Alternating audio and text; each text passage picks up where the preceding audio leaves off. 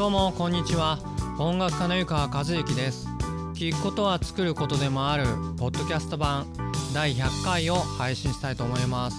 どうぞよろしくお願いします。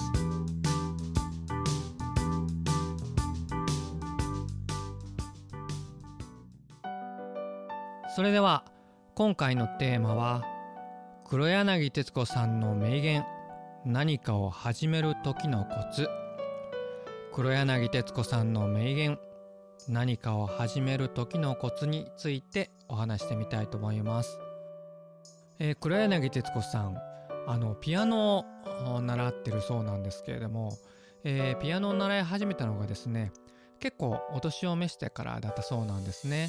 そのことをこうインタビュアーさんにこう尋ねられてその時にお答えされたのがですね、えー、すごくいいなと思ったので紹介してみたいと思います、えー、ここからは黒柳さんの言葉です、えー、私はピアノを始めた時いい年だったのよ。今から習ったってしょうがないわよ。年だし。でもね考えたの。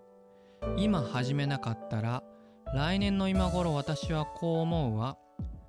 去年始めていればピアノ歴1年だったのにって。そして10年経ったらやっぱり10年前に始めていればよかったって思うかもしれないでしょ。だって10年続ければもう初心者じゃないわ。ピアノ歴10年って立派なキャリアよ。だから私は思うの。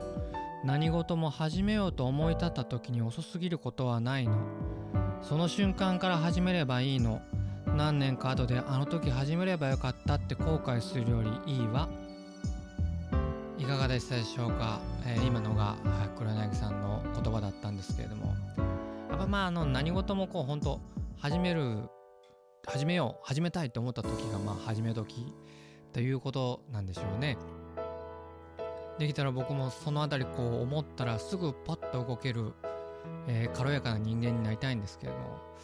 まあまあまあ動ける時もあるけど動けない時もあるみたいな感じですね。ただあのまあ音楽もそうですけどやっぱり何かしらやれなかったらこう心の中にこうしこりじゃないですけどなんか残るんですよね。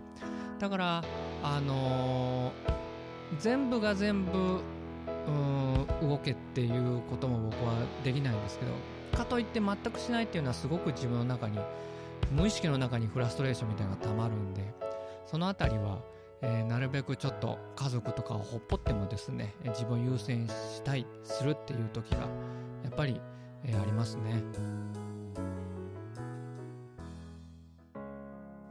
それではいかがでしたでしょうか？聞くことは作ることでもあるポッドキャスト版第100回。今回のテーマは黒柳徹子さんの名言何かを始める時のコツについてお話しさせていただきました。もう本当長いものでいや短いもので、えー、今回でポッドキャスト100回ですね、えー、一人でずっと喋ってるんですけれども。まああの相変わらずですよね。あの変わりません。基本これの喋ってる内容はメルマガを書いたそのネタでですね。それをお話しさせてもらってるんですけれども。なんか自分ってあんまり変わらないようで変わってんのかな成長してんのかなっていうような気はありますけどね。